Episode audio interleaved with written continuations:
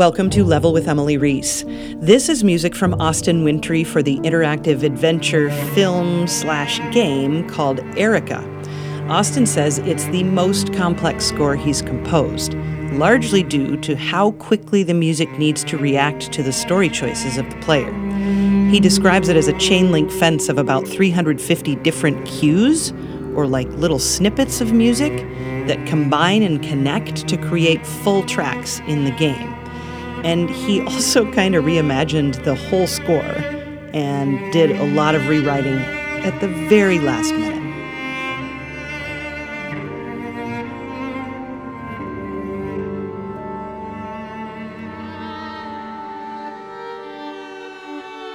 Erica really kicked my ass, but it was um, it was really great. It was a long haul, but because of the fact that it's made partially like a movie, in the obvious ways it's made like a movie, even though it's still very much a game.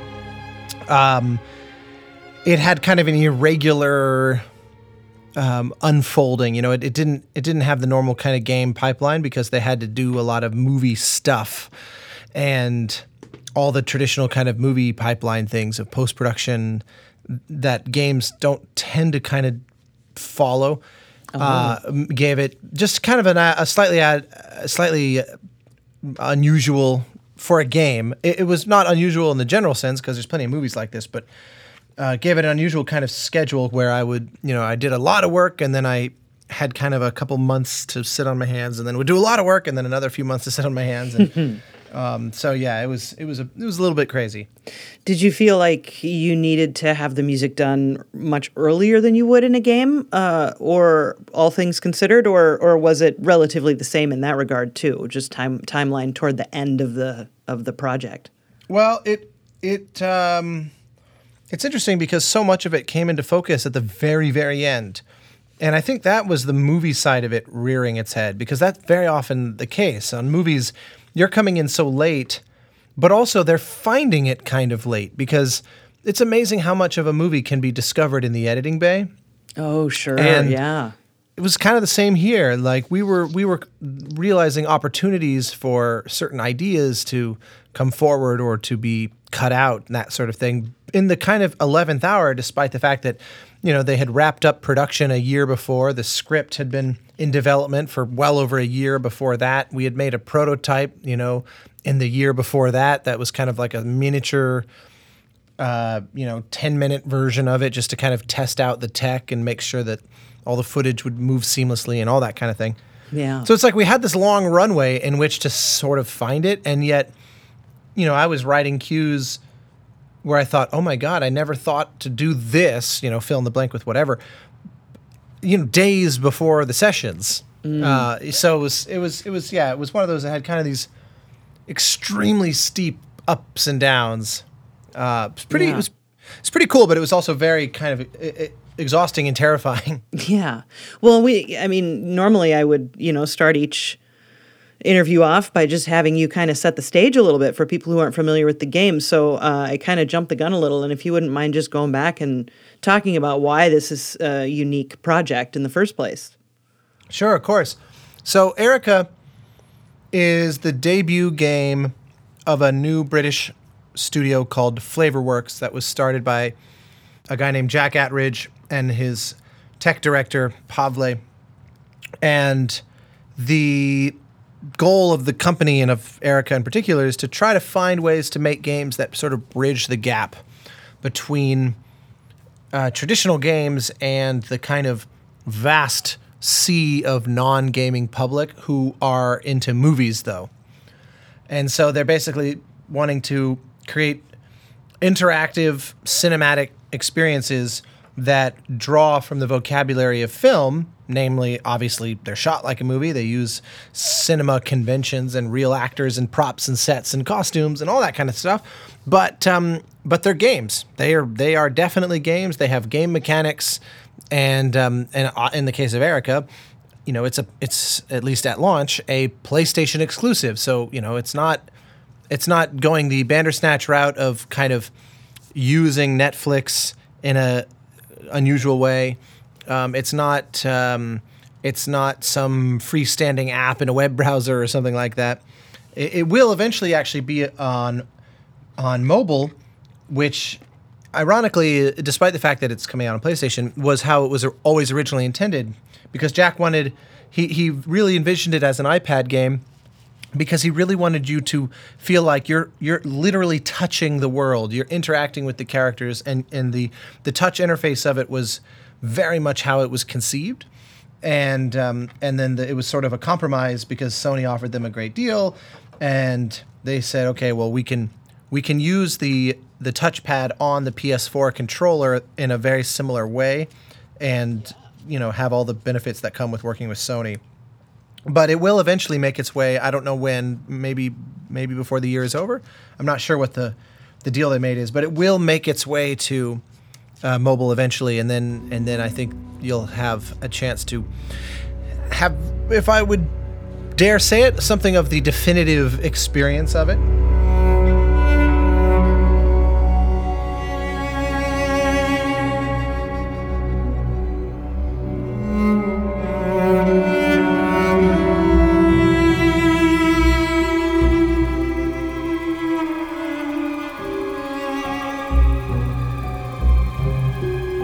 The basics of what it's actually about is it's a story of a girl, a kind of young, early to mid 20s young woman named Erica, who we are seeing glimpses of, or we're seeing glimpses of her sort of childhood trauma where she had found, as a little girl, the, the murdered corpse of her father.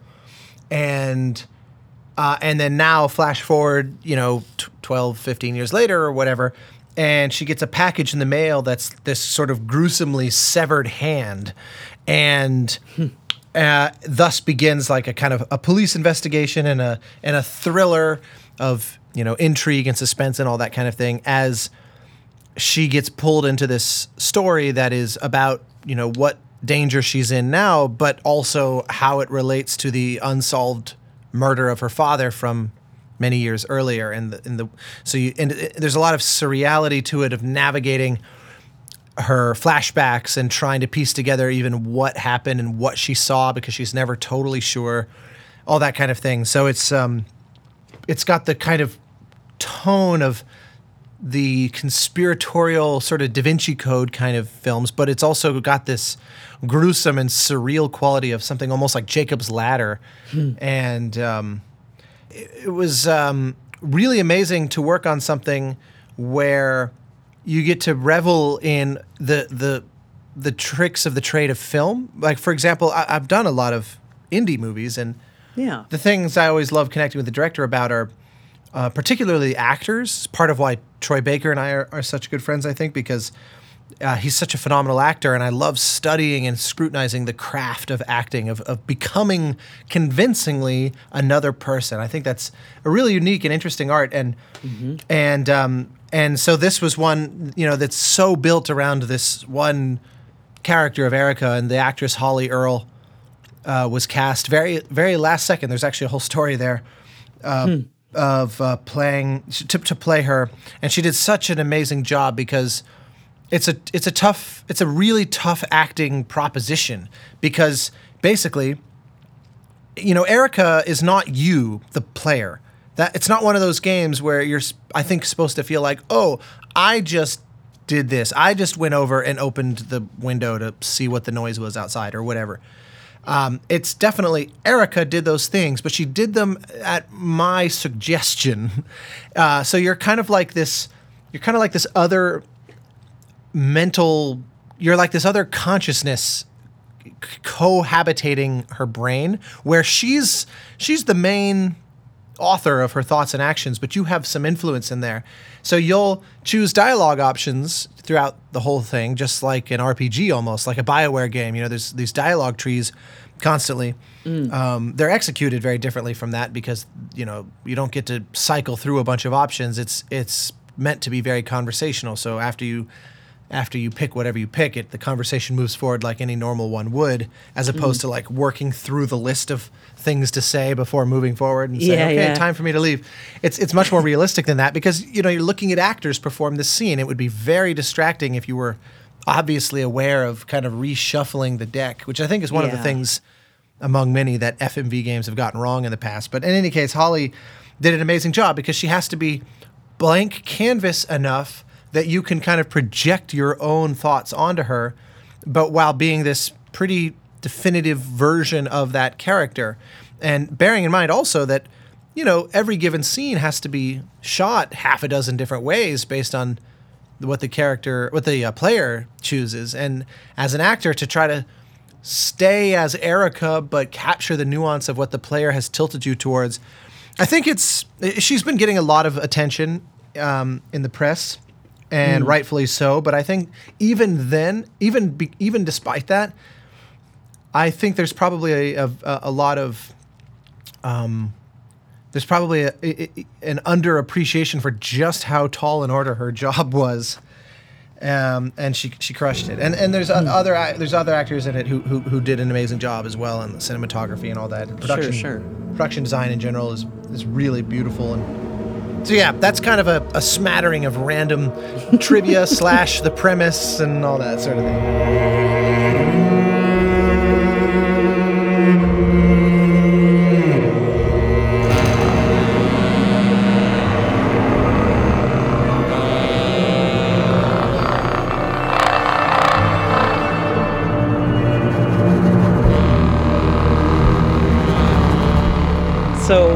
The choices happen that quickly, Austin, how how just how did that translate for you musically compared to you know because uh, you uh, your music is interactive as a video game composer, so that aspect isn't new, but it seems like maybe the speed at which it needed to be interactive was perhaps new. I'm not sure, but talk to me about that.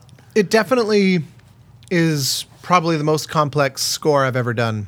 Uh, It does circles around even things like Journey and Abzu, which are highly, highly interactive, um, because of the fact that you you correctly nailed it. It's the fact that there is um, this steady stream of choices to make, and they all affect the characters, the storyline, and the sort of mood and atmosphere, and all of that. And the, and the music has to reflect that. So, and and never, never mind the fact that, as a rule, Jack, the director, said he never wants the player to go more than about 15 seconds before they have some kind of interaction with it because he doesn't ever want it to lapse into being this kind of token interactive movie where you're Yeah. sort of poking it and then you sit back for 20 minutes and then you have to poke it again.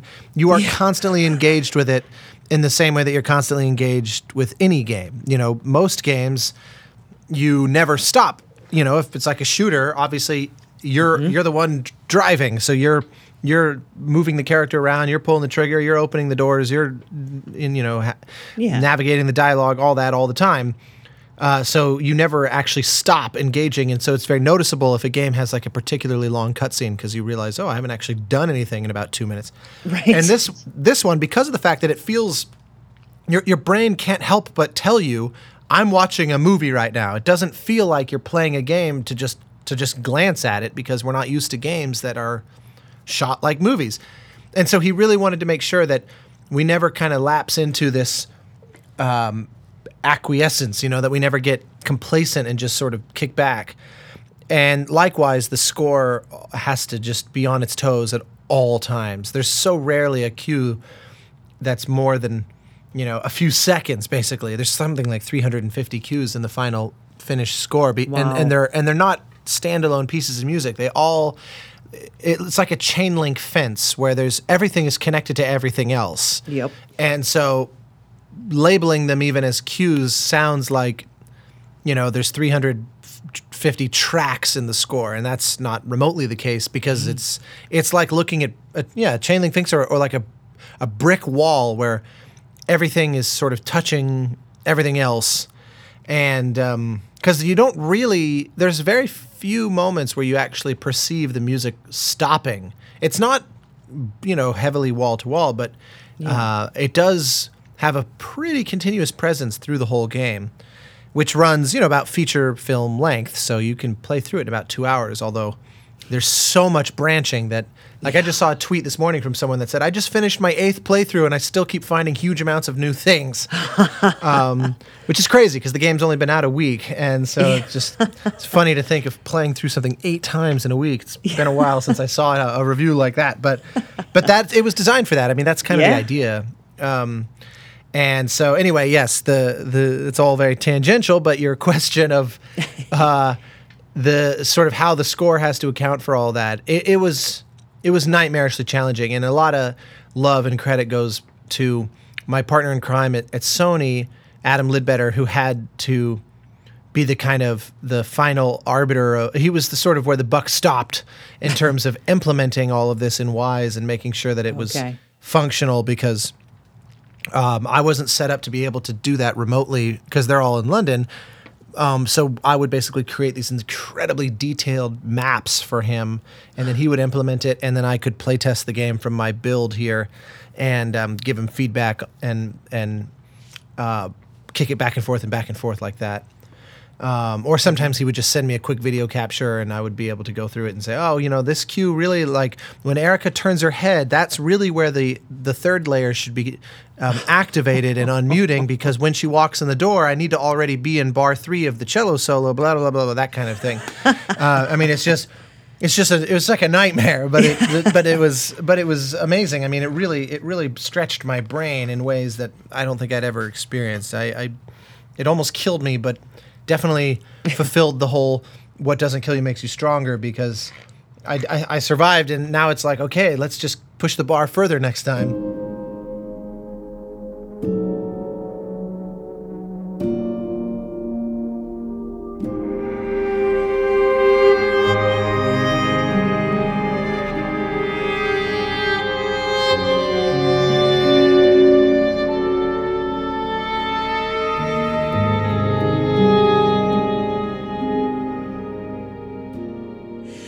Mentioned cello solo, so we better talk about Tina Guo, who played uh, for you uh, yet again a beautifully uh, well done performance on her part. But let's talk, you know, nitty gritty stuff about some of this music because it's beautiful and it does feature cello, it features violin.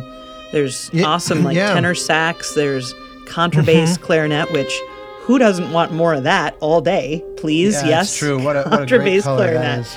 And so many more wonderful soloists. Um, but but let's go ahead and start with Tina because it seems like uh, she, you know, for lack of a better term, was more or less the focus over the score. Yeah, in a way, it, it's funny because my early drafts of the score had barely any strings at all. I Oh, was pitching some very wild and weird ensembles. I remember my very first pitch was, you know, what if it's if it's all you know flutes and saxes or something? You know, I was pitching all kinds of uh, truly bizarre lineups. And um, it was one that was one iteration of it that was basically all violas, but not really conceived of like an orchestra. It was like a series of viola chamber ensembles, and and just went through a lot of different drafts and through a very slow and incremental process, it kind of wound its way to being like I call it sort of dark journey in a in a certain sense because yeah. it's it's actually got a bit of an overlap of the palette of journey, but it's just a vastly uh, more menacing result. Yeah.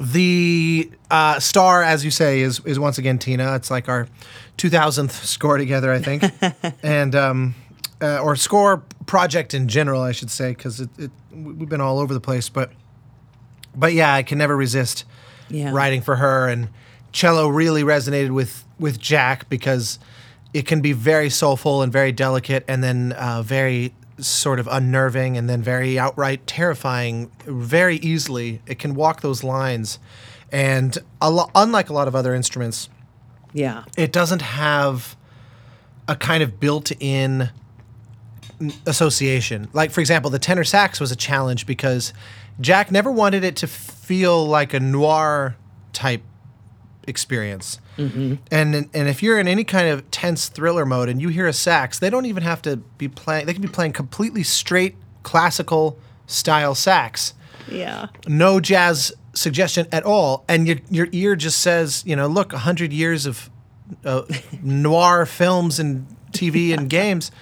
It's just we're in noir territory. So it's like, but I was hell bent on using it because I, I love that color. So the, the idea was to be very very gentle with it. Yeah. Uh, but sax, I mean, sorry, cello doesn't have that problem. There is no there is no built-in, you know, oh, cello has to overcome the fact that it's always associated with X Right. or Y. You know, Right, yeah. um, most orchestral instruments fit into that category. Although interestingly, at one point, I was leaning heavily on bass flute, and Jack was saying, in certain contexts, it really sounds like a big, almost like a Native American wooden flute. Um, Oh. And he said, and he said it, it, it tilted it as if the game was trying to borrow from Tomb Raider or something. Uh, as a result, Interesting, and he okay, he said, yeah. you know, I, I I really he said I totally get that it's not that, but I don't want any players to have that misconception. So Yeah. let's just not even take the chance, which I think is a completely valid note. You know, some Yep. Some instruments are just kind of codified socially or culturally certain ways. They're typecast. And yeah, and, and with good reason. You know, it's really hard to it's really hard to hear a sitar and think of anything Yeah. you know non-Indian because Yeah. it's just it's just baked into the cultural experience. And Yeah. you know, given enough time, if we had hundreds of years of like sitar EDM tracks, uh, then I think eventually we would detach that association. But for today, at, at least particularly to a Westerner's ears, some things are just uh, kind of uh, they, they they have shadows cast that you have to contend with, and so as a result, cello and violin became kind of the primary sound, and and it's a very strings rich score in general. But so, but but to the, to your to your actual question, Tina for sure. I mean, I can't. Who who can resist? she she's she's she's such a beast. Yep. And this score, much like Journey in a way, this score wasn't one of those technical showcase kind of ones. Like what like what I did for her on Assassin's Creed was like, okay, let's show the world what you can really do. Uh, you know, that was just technical fireworks in so many places. But this was much more about let's be soulful. Let's let's be how how how emotional can we make a whole note here? Yeah. You know, it doesn't need to be some big, florid, elaborate melody. It's Yeah. like it's just adding to the texture.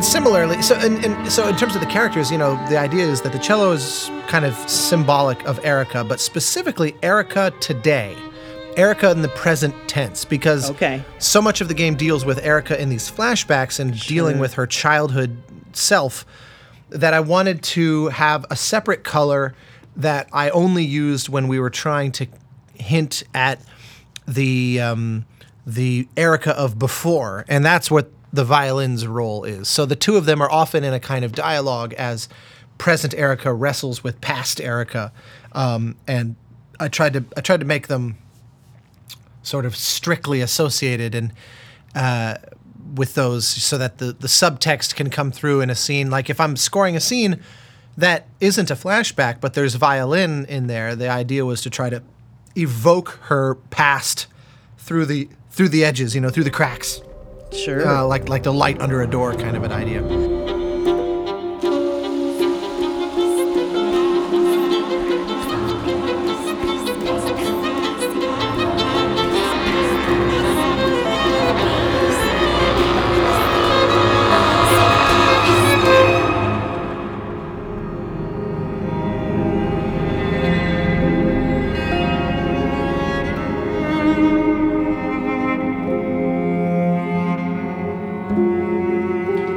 Rest are much more incidental, like contrabass clarinet. My my dear friend um, Andrew Leonard, who I've worked with a lot, is a phenomenal clarinetist.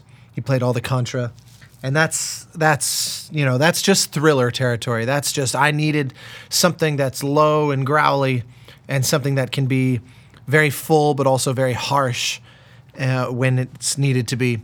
It's kind of a compliment to the fact that I recorded two different string orchestras, one of a traditional string orchestra in, Na- in uh, Macedonia, and then the other was all basses in Nashville. and very often the contrabass clarinet and the double bass ensemble are heard together, kind of as a weird Uh, dark okay. choir.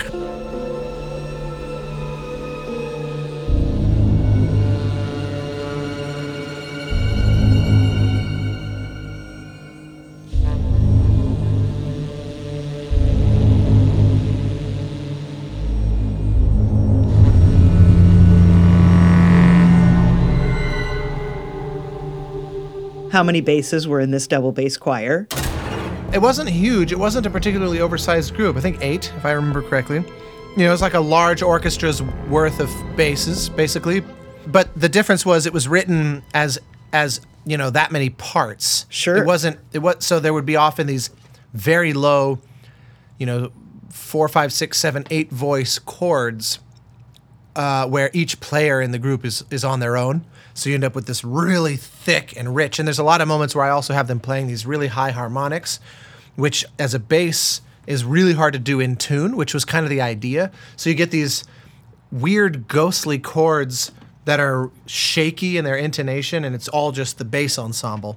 And uh, so yeah, that was that was one of those very fun days in the studio because Yeah. the basses aren't used to being the stars, you know, the sole focus of attention. They're used to just being told, you know, that was fine, do it like that again.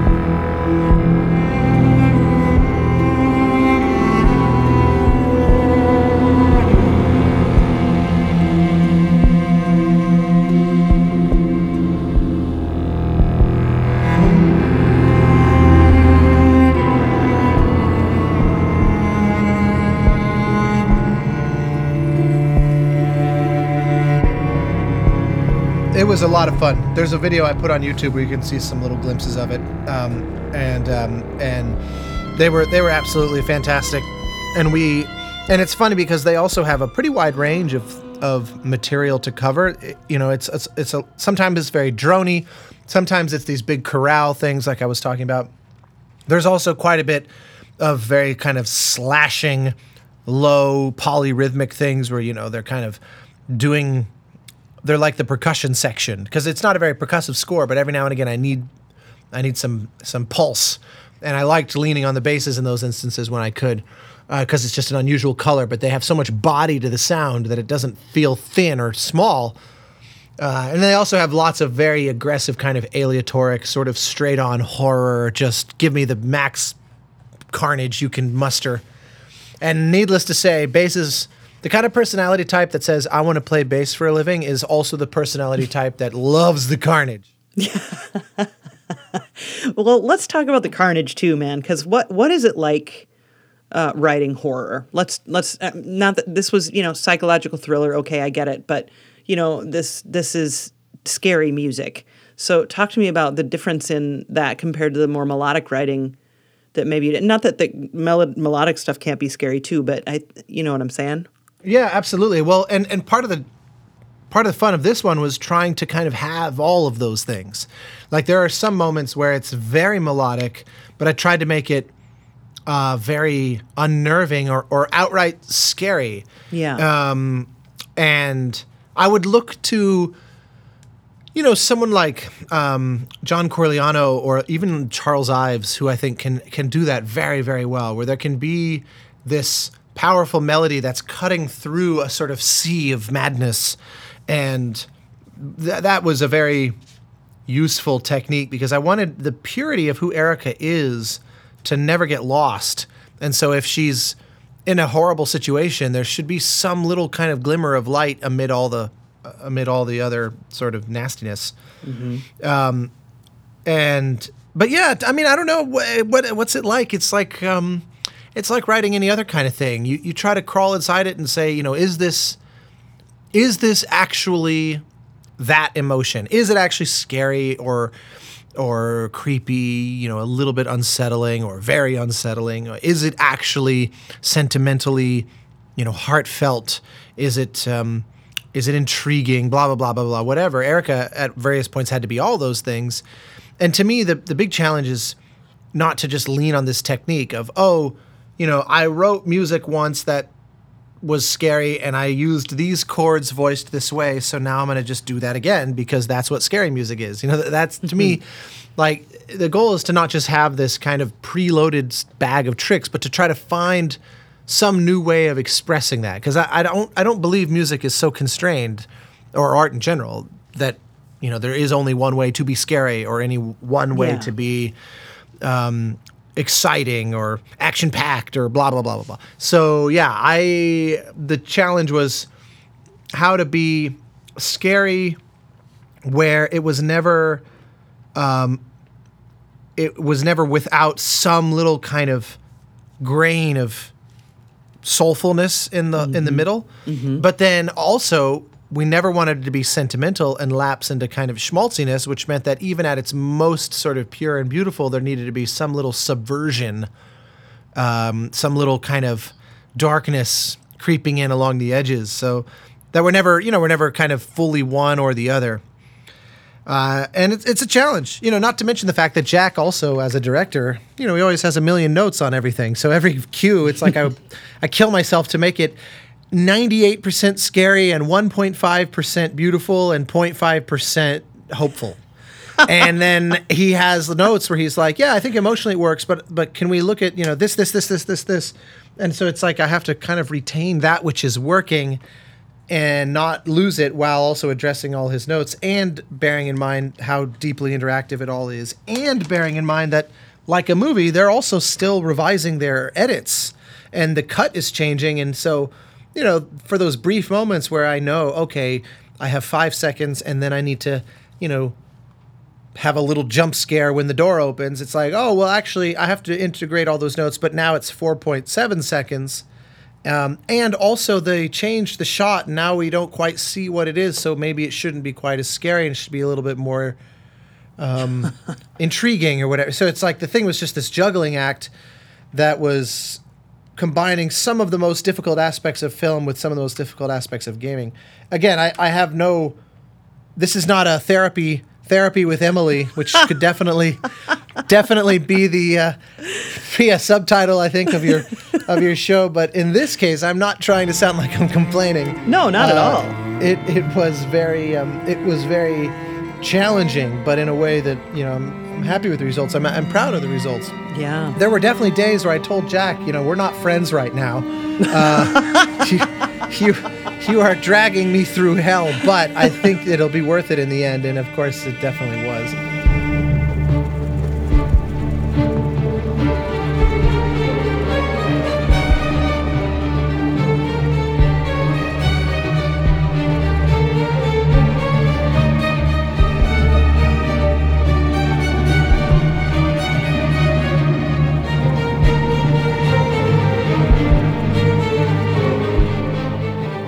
Am curious, and I've I, I like to bring this up because it's it's a difficult thing to do, and I imagine it must have been that much more difficult in your situation because of all the cues you were juggling. But what was it like then to make a soundtrack from the Oh, music yeah. you wrote? No, it's a it's a very it's a very um, savvy. You, you betray your your expertise on video game music uh, with a question like that because I think a lot of people think that it's sort of a one to one translation, especially if it's a it's a well if it's a well done album where you play the game and you kind of internalize what you think the music was like and then you listen to the album and it seems to confirm yeah that's how I remember the music being. But if it's at all an adaptive score, now of course, bearing in mind there's plenty of game scores out there where you know it's just basically a succession of cues that can be pretty easily plopped down as standalone tracks. Uh, but certainly, with at least speaking only for myself, most most every score I've done has fairly high amounts of interactivity where the score proper is like this tool chest of audio possibilities for the game to be configuring for the player, which is very different from just hit play and then it's it'll be quiet when the cue's over. Uh, in this case, yeah, putting together the album was was very challenging. Um, I wouldn't say it was in general more challenging than something like Journey or Assassin's Creed, where the you know I had those same problems. I, I will say the score. There's almost 90 minutes of music in the game, and I don't like when albums are overly long. I think a lot of albums are presumptuous about the sustained interest of the listener, and I don't want to be guilty of that. I think that you know if if there's 15 cues in the score that need to be like full on horror. And you, of course, you write 15 different things so that you're not just repeating yourself and the game doesn't feel like it's just cueing the horror sound effect, but it's actually sculpted around the moment and around the place within the character's arc and trajectory.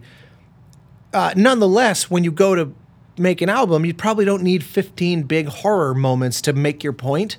Right. And so it's like let's figure out a way to cut, you know, 10 of those. That I tend to try to be merciless.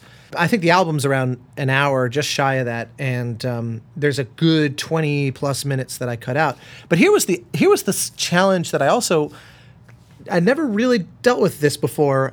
The game has so much branching in it throughout, and then uh, very much the end. The, there's there's just the half a dozen different, very distinctly emotionally different endings. And I was, you know, I wanted to share the on the album the music from those different endings, but I thought I don't want to inadvertently sort of canonize what the so-called correct or official ending is as if there is such a thing.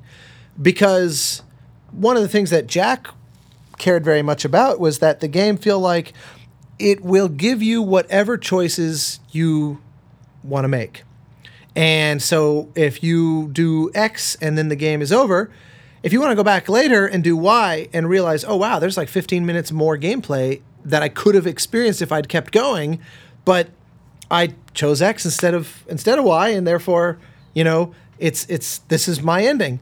And so it's like for some players, X, you know, the game ends at Z and they go right through X and Y. So I thought, well, an album where you chose Z would have X, Y, and Z musically, but if you just stop at X, then the album probably shouldn't have Y and Z on it.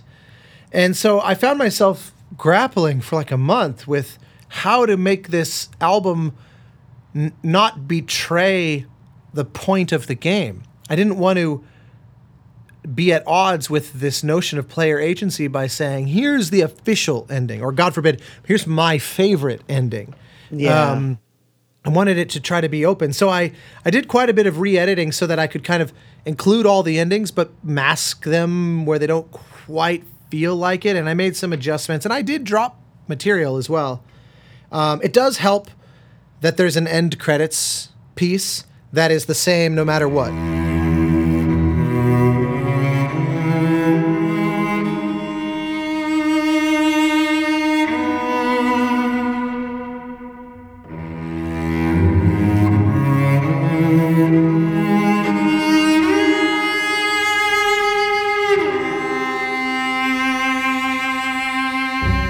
I intentionally made it sort of emotionally ambiguous so that it would work no matter how the game ended for you.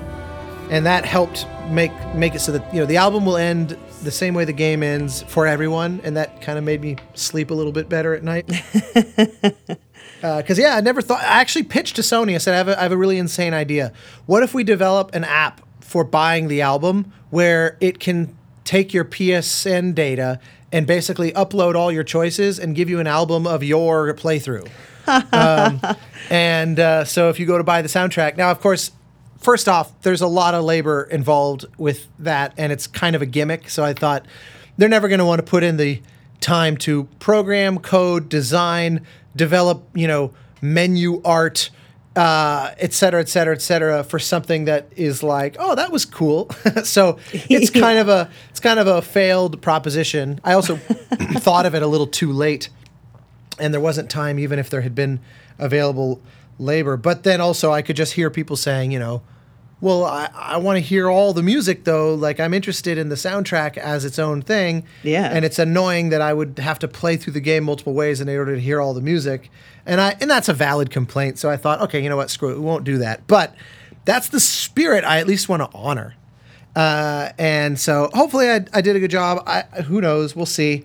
So far, nobody who's played it uh, multiple times, you know, came through and felt like the album was sort of forcing them to have a different experience or something, and and that that, that seems to be enough for me to feel satisfied. yeah, yeah, yeah. Tell me about the song that crops up from time to time.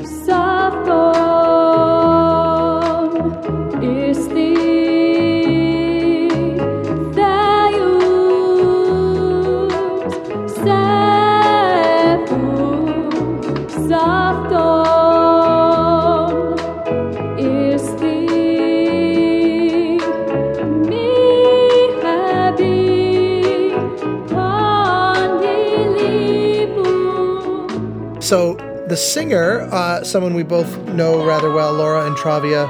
She's uh, wonderful. uh, she's yeah, she's a gift. And the funny thing was that was never intended to be final. I I was so around a year, almost a year and a half ago, they were uh, getting ready to shoot, and they had you know like a two month shoot or something like that. And there is in the script this song that her father had played on an old vinyl, you know, LP when she was growing up. That's called the Aria for Delphi, and it's like a '50s sort of, um, you know, like a doo-wop, like a Righteous Brothers yeah. fif- 50s pop ballad and it's written in the script you know that they wanted this song and so they said to me you know I- you know I'd already been in, attached for so long it was presumed that I could help with these kinds of things and I said you know let's write something so that uh, they can you can play it back on set and it can you know it can really help kind of inform your choices. And then it turned out there's even more use for it than that because there's a scene where she is um, sitting at a piano and and and and the the girl with her at the piano is is trying to show her how to play it on the piano. So i had to first do the song as the 50s sort of pop song. And then i also had to do a piano version that is sort of doubling for what's happening on set. So the camera films the actress's hands but it's actually me playing uh, and I had to, and, and the you the player also have to hit the keys, and so I had to sample my piano so that we could, you know, make it where when you when you touch it, it plays the keys.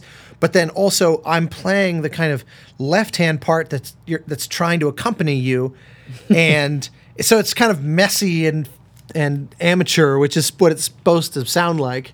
It helps that that's how I play piano, and so. Uh, uh, but for the pop song, you know, I remember part of it was I had to, I, I did a bunch of versions. I wrote multiple songs before we found the one that seemed to stick, and as a way to just communicate, because I'm a garbage singer, so I I I would send it to Laura and I said, "Can you just sing this as a as like a uh, scratch track?"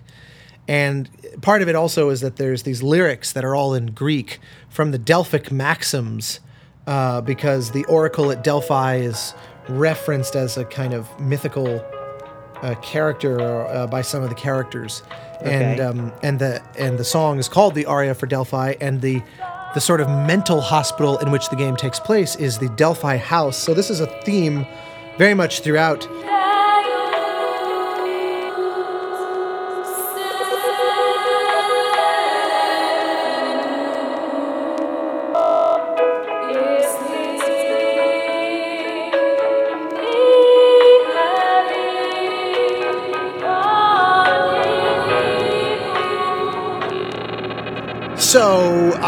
I wrote finally a song, just me. I played it on piano, just a simple little, you know, kind of piano reduction.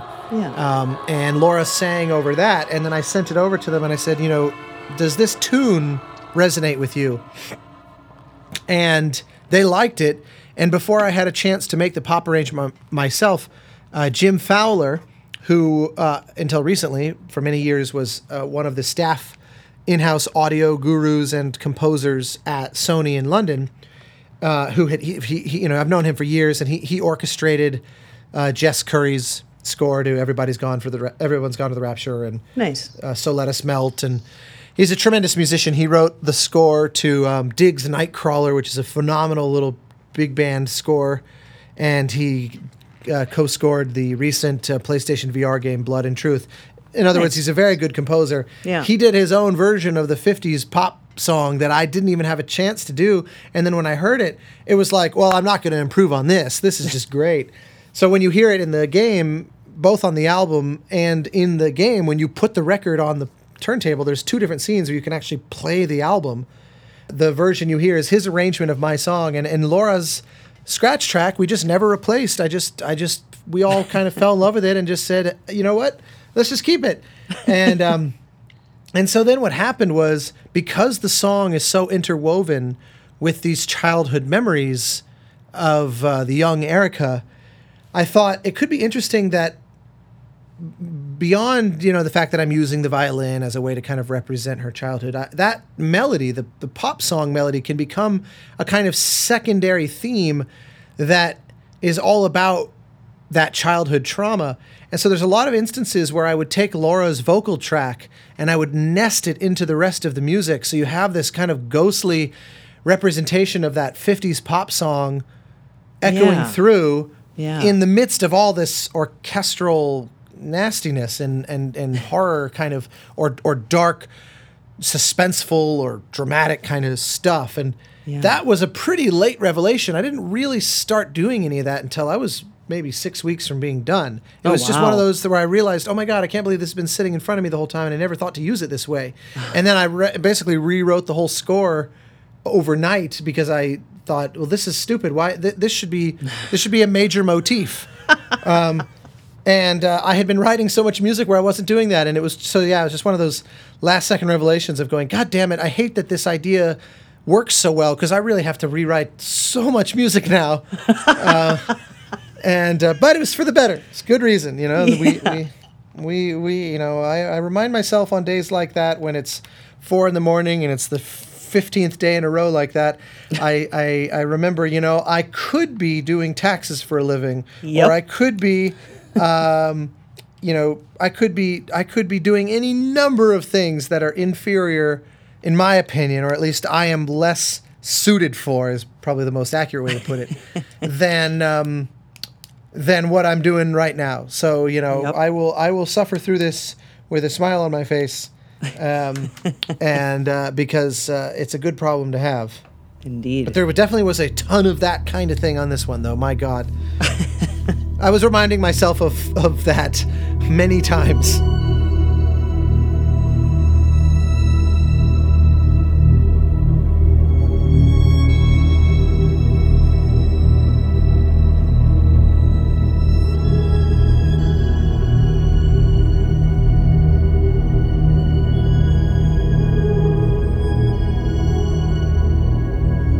It was a hard score. It really, it really put me through a lot. You know, it really was not the easiest thing.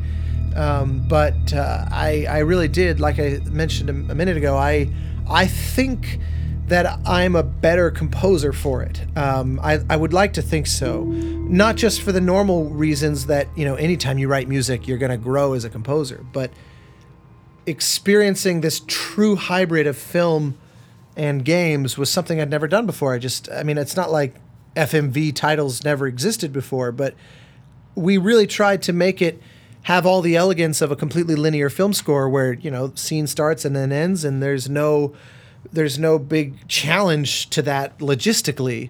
Uh, Right. you- you're not having to contend with the player agency the way games do. But, you know, this had to be passably a film basically.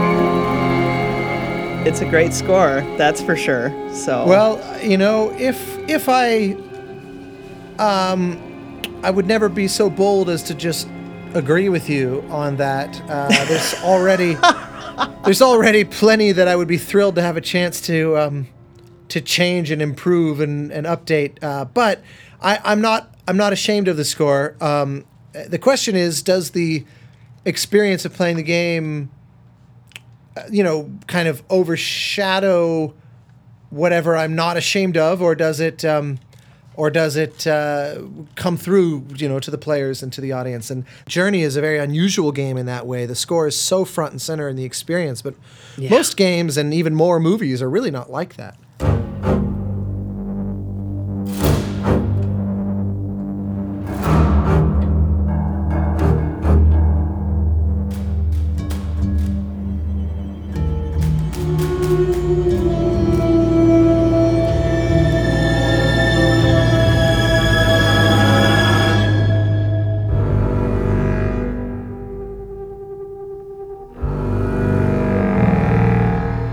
I will say one final thank you. I always am thrilled to be here. I will. Yeah. I will see if I can't find a way to uh, sneak onto your other show and listen to and learn about wine. And um, You should. I would love that. Uh, certainly enjoyed. I certainly enjoyed the first one. So Good. uh, anyway, thank you. Thank you again. It's always truly uh, so much fun to be here. I agree. Thank you, Austin.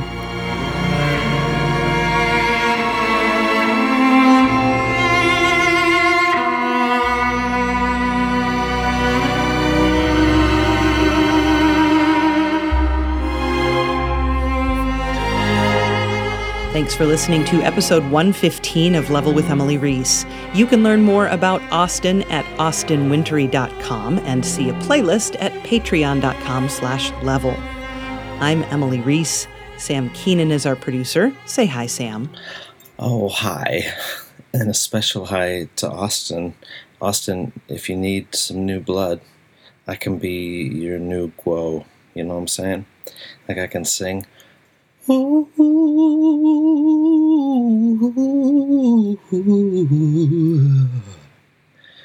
I can play the guitar.